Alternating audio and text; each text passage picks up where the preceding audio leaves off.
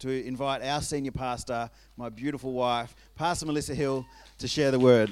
Awesome. Thank you so much, Jacob. I didn't think I'd ever get up here.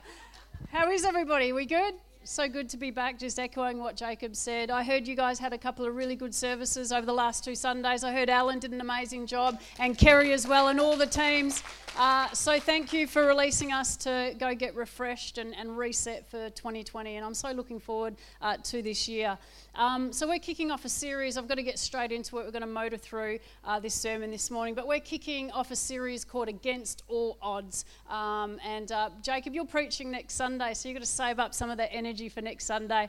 Uh, but yeah, Against All Odds. So I'm just going to pray. Lord, we just thank you for who you are, Lord God. We thank you for this series, Lord God. We thank you that your word does not return void, Lord God. We just pray that you prepare our hearts, Lord, to receive what you have for us, Lord God. In Jesus' name, amen.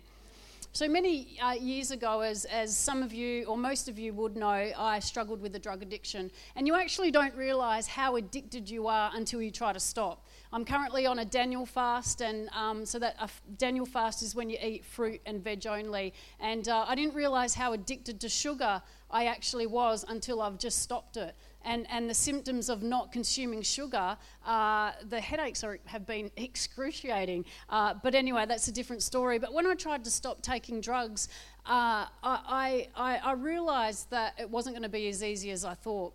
I'd actually got myself in a lot deeper than I had intended. Um, doctors, family, friends tried to help me, yet I just couldn't stop. The pull to use drugs was just so strong and uh, my mind and my body was just so dependent on it. It literally felt like a big black hole that I couldn't get myself out of. And my situation seemed hopeless. It seemed hopeless. So hopeless, in fact, is that I attempted suicide uh, and thought that there was no way out. Uh, I didn't want to keep living this life that I was living, a life that was going nowhere, a life that was addicted to drugs. It was, to me, it was just such a horrible existence, and I couldn't stop because I felt so addicted and I thought that the only way out was death. Yet God had other plans, praise God. And through a series of events, I arrived at Teen Challenge Drug and Alcohol Rehabilitation Centre. And I remember one of the very first conversations I had uh, with one of the staff members there. And she looked at me and she said, Do you know that there is hope? And I thought, Hope. Even just hearing the word just ignited something within me.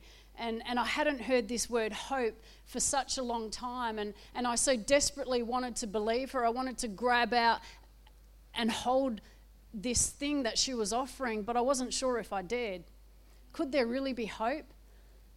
Is there really hope for my situation? Is it true what she is saying? Is there a way out of this addiction? Could my life really be saved? And, and I remember saying to her, I said, Really? I said, Is there really hope? And she said, Of course there is. And, and, and, and she was so confident that it surprised me. But you know, we use the word hope so casually these days. You know, I hope to be there. I hope to see you. It's almost like a wish, isn't it? You know, I just hope. But the biblical definition of hope is to have a confident expectation. That's the biblical definition to have a confident expectation. It's expecting to receive something and having full confidence that you will. That's what hope means biblically a confident expectation. You know, and I'm sure we've all struggled at some time or another, and you may be even right now with a certain issue, circumstance, relationship, illness, sickness, mental health, emotional issues, even unfulfilled dreams. You know, sometimes we've had dreams that we've carried for years and, and, and they're just still sitting there dormant, and we're wondering, will they ever, will, will they ever come to pass? And we're tempted to say, Is there really hope? Do I dare to hope? We've been believing God for things, some of us for many, many years. You know, the years just keep ticking on. We've just entered another year. Do I dare to hope for another year? Do I dare to hope for another decade? Waiting for loved ones to get their lives right. Waiting for our finances to take a turn. Waiting for healing to take place. Do I dare to believe another year, another decade? And we ask ourselves, is there really hope for my situation? Is there hope for that person? Is there hope for my marriage? Is there hope for this relationship? For what I'm going through? Is there hope for this addiction that I'm dealing with? This sugar addiction? Pray for me. Is there still hope for the dreams that I've had for so long? Is there hope? And we ask ourselves, against all odds, is there hope? You know, there's a story in the Bible about two of Jesus' disciples that were asking themselves the same question. And so the backstory is this Jesus has just been crucified. Uh, they discovered that the tomb was empty, yet no one had seen him. They didn't know where he was. And, and, and they thought that he was going to be their savior. They thought he was going to be their savior, yet the tomb was empty and no one had seen him. And so we're going to pick up the story in Luke chapter 24, in verse 13 it says this Later that Sunday, two of Jesus' disciples were walking from Jerusalem to Emmaus, a journey of about 17 miles. They were in the midst of a discussion about all the events of the last few days when Jesus walked up and accompanied them in their journey. They were unaware that it was Jesus walking alongside them, for God prevented them from recognizing him. Jesus said to them, You seem to be in a deep discussion about something. What are you talking about? So sad and gloomy. They stopped, and the one named Cleopas answered, Haven't you heard? Are you the only one in Jerusalem unaware of the things that have happened over the last few days? And Jesus said, What things? What things? The things about Jesus, the man from Nazareth, they replied. He was a mighty prophet of God who performed miracles and wonders. His words were powerful and he had great favor with God and the people. But three days ago, the high priest and the rulers of the people sentenced him to death and had him crucified. We all hoped, we all hoped that he was the one who would redeem and rescue Israel. Early this morning, some of the women informed us of something amazing. They said they went to the tomb and found it empty. They claim two angels appeared and told them that Jesus is now alive. Some of us went to see for ourselves and found the tomb exactly like the women said, but no one has seen him. Jesus said to them, Why are you so thick headed? Jesus said that. Why are you so thick headed? Why do you find it so hard to believe every word the prophets have spoken? Wasn't it necessary for Christ the Messiah to experience all these sufferings and then afterward to enter into the glory, his glory? Then he carefully unveiled to them the revelation of himself throughout the scripture. He started from the beginning and explained the writings of Moses and all the prophets, showing how they wrote of him and revealed the truth about himself. And as they approached the village, Jesus walked on ahead telling them he was going on to a distant place. They urged him to remain there and pleaded, Stay with us, it will be dark soon. So Jesus went with them into the village. Joining them at the table for supper, he took bread and blessed it and broke it and then gave it to them. All at once their eyes were open and they realized it was Jesus. Then suddenly, in a flash, Jesus vanished from before their eyes. It's like a magician. Stunned, they looked at each other and said, Why didn't we recognize it was him? Didn't our hearts burn with the flames of holy passion while we walked beside him? He unveiled for us such profound revelation from the scriptures. They left at once and hurried back to Jerusalem to tell the other disciples. When they found the eleven and the other disciples all together, they overheard them saying, It's really true. The Lord has risen from the dead. He even appeared to Peter. Then the two disciples told the others what had happened to them on the road to Emmaus and how Jesus had, had unveiled himself as he broke bread with them. The first point to be made is that it's very clear here from these verses that these two disciples had lost hope. They had lost hope. They'd just seen who they thought was going to be their Saviour die a horrible death on the cross. And now his tomb was empty and he was nowhere to be seen. It didn't make sense to them. They were confused, frustrated, feeling hopeless. The scriptures said that they were sad and gloomy.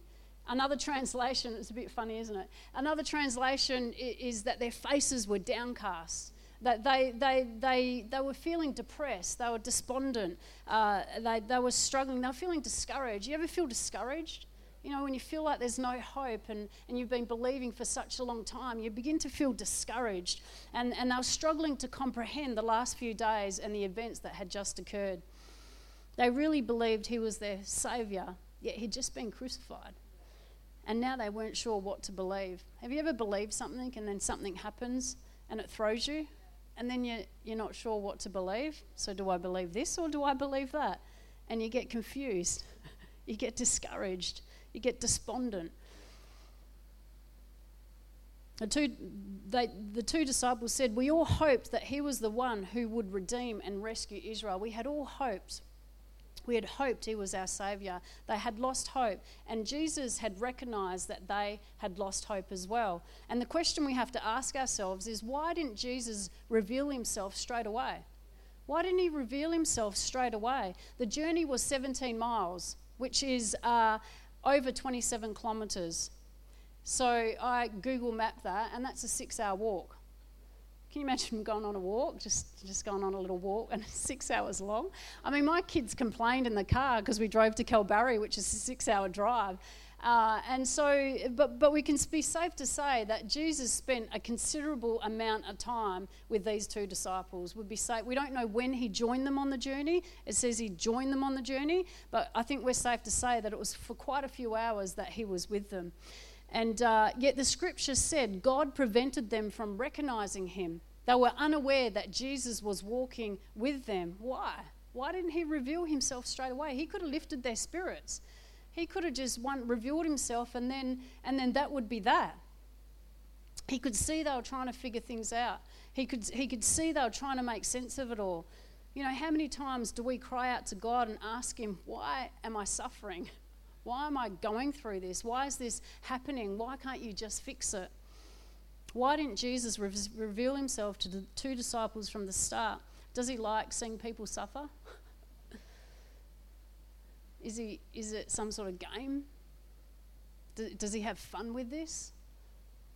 What's going on? We know that's not Jesus. We know that Jesus came to bring peace and joy. He came to bring wholeness and unity and freedom. He came to bring restoration. We know He's a good God.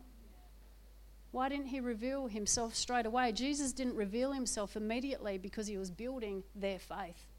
He was building their faith. He challenged them, He questioned them. He got them to tell their story. He said, What things? As if he didn't know. It's funny how God asks us questions when he already knows the answers, right? He's drawing from them, He's building them up, He's strengthening them. He spent time with them unpacking the scriptures like he had so many times before, building their faith. He was preaching about himself without revealing himself. I mean, only Jesus could do that, right? He knows what it says in James 1 3. For you know that when your faith is tested, it stirs up power within you to endure all things. And he knew that the disciples would be enduring a number of things in the coming day as they went out into all nations and established the church on this earth the opposition, the ridicule, the persecution. And it's the same thing that we as believers are called to, aren't we? Our vision here is connect, grow, empower to advance God's kingdom with the message of Jesus Christ. And there will be opposition. It's not going to be a walk in the park. He was building their faith. Jesus knows that without faith, it is impossible to please God. It would be faith that would save them and the world, and it still is today. In Romans chapter 5, verse 3, it says this But that's not all, and it's speaking about uh, this faith that saves. Even in times of trouble, we have joyful confidence, knowing that our pressures will develop in us patient endurance. And patient endurance will refine our character, and proven character leads us back to hope. And this hope is not a disappointing fantasy. This hope is not a disappointing fantasy because we can now experience the endless love of God cascading into our hearts through the Holy Spirit who lives in us. That's good news this morning.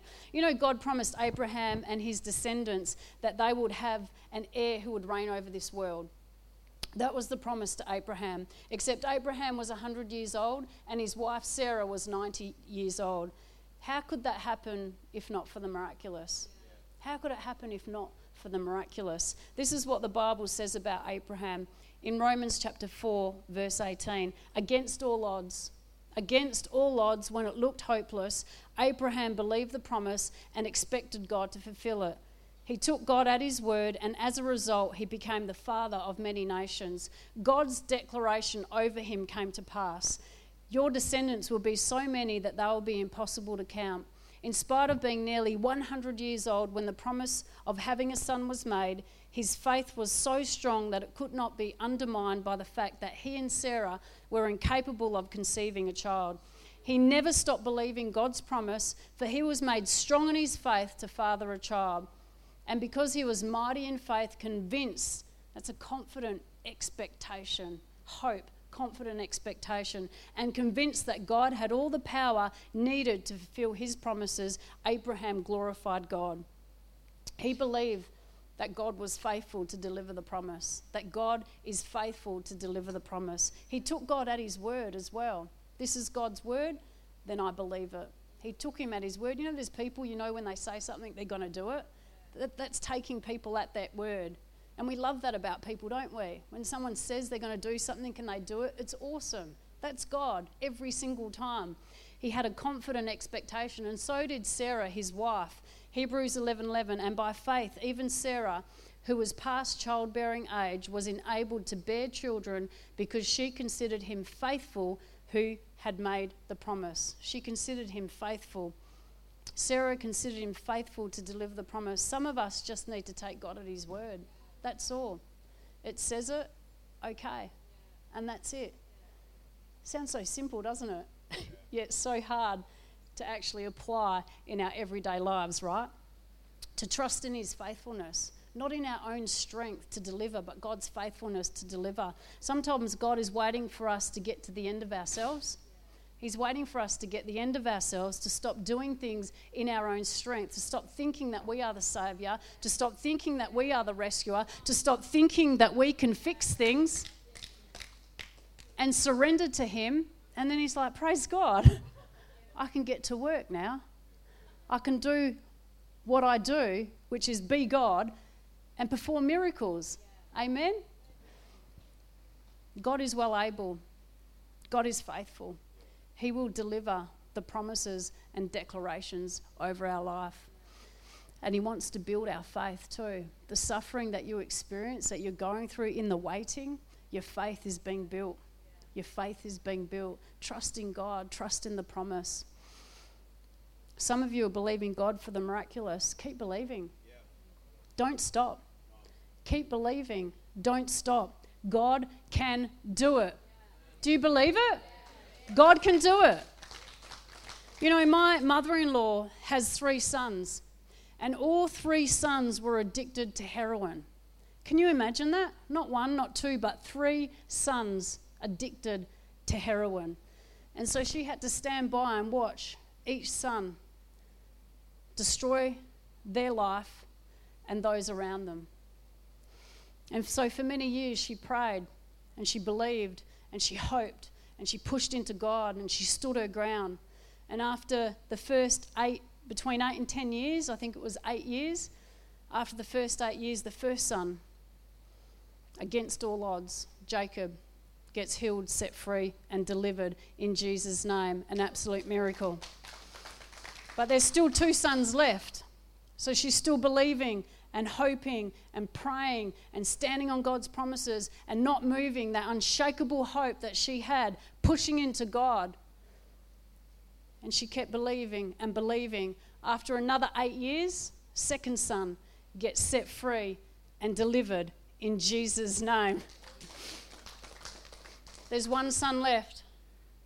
One son left. And she's still believing and hoping and standing her ground and praying and pushing into God and thanking Him for her family and her children and the two sons that are set free. And after another eight years, that's three eight years. That's uh, 24. anyway, the third son, third,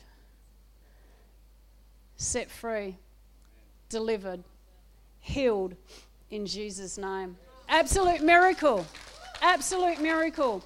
So, all three sons have got the families of their own now, walking with God, serving God. But it was 20, 24 years, 25, 25 years, 24 years that she waited for this. But she has her sons back. God is a miracle working God. Against all odds, there is hope. There is always hope. You know, the two disciples needed reminding of that, and so do we. They had lost hope, yet they didn't recognize the fact that Jesus' death gave them the greatest hope possible. The fact that he died is actually what gave them hope. And they needed a revelation of that. And they got that revelation when Jesus appeared before them, him, them when Jesus broke the bread. And it doesn't always look like how we think. It doesn't always look like how we think. You know, the two disciples couldn't make sense of what was happening, they couldn't figure it out. Yet God was at work doing what He does best, and that is to perform miracles. And sometimes it's hard to remember in the midst of the struggle. You know, when you're in the midst of it, it's so hard to remember. And that's why we need each other. That's why uh, we, we need to be in church and in Connect Group and, and, and surrounded by like minded people that can remind us of this incredible truth that there is hope in God. You know, the two disciples were actually walking away from Jerusalem, they were walking away from the other believers, they were walking in the wrong direction, away. Isolating themselves away from the other believers. They had lost hope and they were on the road to nowhere. You know, when you're discouraged and despondent and, and wondering about things, it's not the time to walk away. It's the time to stay close, real close. How many times do we lose hope when you're frustrated with life and how it's turning out? When you're sick of waiting for what you're believing for? When you're dealing with the same issue without breakthrough and you walk away? Maybe not physically, maybe you're still in church, maybe you're still in Connect Group, maybe you're still in your marriage but in your heart, you've disengaged. You've hardened your heart. In your thinking, you've checked out. So you're still here physically, but in your heart, you're not. In your heart, you've put up a wall. In your heart, you're just going through the motions. You know, you can go through the motions, can't you?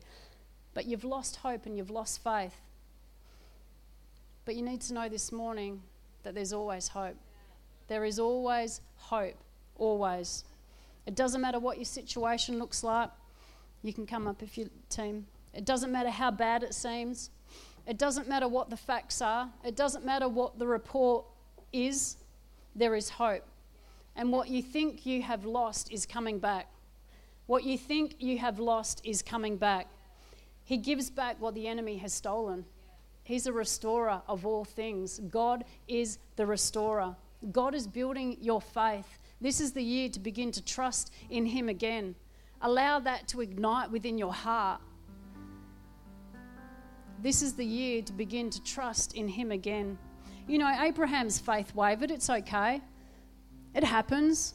And I'm sure my mother in law, across the span of those 24, 25 years, I'm sure her faith wavered plenty of times. But she never gave up. She never gave up. So continue to stand. Keep hoping, keep praying, keep believing. Praise Him, glorify Him, lift His name. Remember the good things that He has done, and He will do it again. We're going to sing that song in a minute. And you claim those things that God, that you are believing for, and God has spoken over your life. You claim them today. Start declaring over your life the things that God has promised you.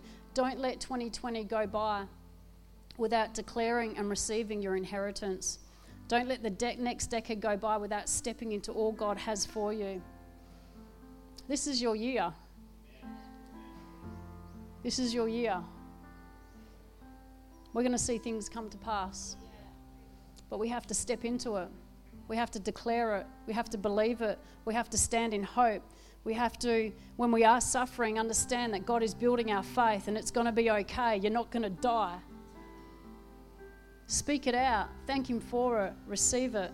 Hebrews 6 18 to 20. So it is impossible for God to lie, for we know that His promise and His vow will never change. He never changes. How cool is that? People are a little bit fickle. They're up and down, aren't they? Aren't we? I'm the same. Jacob's like, which Mel's woken up today? God never changes. He's always the same. And now we have run into his heart to hide ourselves in his faithfulness. I'm not that crazy. This is where we find his strength and comfort, for he empowers us to seize what has already been established ahead of time an unshakable hope. We have this certain hope, like a strong, unbreakable anchor, holding our souls to God Himself. Our anchor of hope is fastened to the mercy seat which sits in the heavenly realm beyond the sacred threshold, and where Jesus, our forerunner, has gone in before us. He is now and forever our royal priest, like Melchizedek. We're seated in heavenly places. How awesome was that? He empowers us to take hold of what He's already given us, which is an unshakable hope. Hope is an anchor for our souls, anchoring us to God. We get to hide in His faithfulness. How cool is that? We get to hide in His faithfulness. I mean, that's good news. As a church for 2020, we can dare to hope. We can dare to believe. We can dare to trust in His faithfulness. We trust in His promises over our church. We trust in the vision He has given us. We trust in the souls that we're believing for. That soul focus box, we're trusting and believing for all those people in there. And we're going to be adding some this year. We trust in our building that's coming in Jesus' name. We trust our faith is being built both individually as and as a church. And we trust that He will continue to do mighty works among us in 2020. Let's pray. Lord, I declare life. I declare hope to rise again. I declare faith to be strengthened. I declare promises spoken over us to come to pass. I declare souls to be saved. I declare finances to be increased. I declare lives to be restored. I declare marriages to unite. I declare healing to take place. I declare boldness over this church for 2020. I declare our building to come to pass. I declare our fellowship to grow and relationships to be strengthened. I declare peace and joy over every individual in this place, Lord God, and every family attached to these individuals, Father God, in Jesus' name. You know, everything you think you lost is coming back. Everything you think you have lost is coming back. Against all odds, it's coming back in Jesus' name. Speak it over your life. Speak it. Watch what is coming out of your mouth this year. Be careful. We're going to do a series on our words this year. Be so careful what comes out of your mouth. Be declaring promises and life over your life and your family and this church in Jesus' name. I declare 2020 to be our best year yet in Jesus' name. And all God's people said, Amen. Praise God. Hallelujah. Jacob, if you like to jump up. Actually, just wait. If you bow your heads, if you just bow your heads, I just, I really shouldn't close a service without. Uh, giving people an opportunity to enter into a personal relationship with Jesus Christ. And and, um, and, and, and even if it's a recommitment, you may want to recommit this year. And so when I got to Teen Challenge, the first thing I did after six days, I was in the program, I gave my heart to Jesus Christ. Best decision uh, I ever made. Peace and joy like never before. And so, if that's you this morning, if you want to enter into a personal relationship with Jesus, just lift up your hand.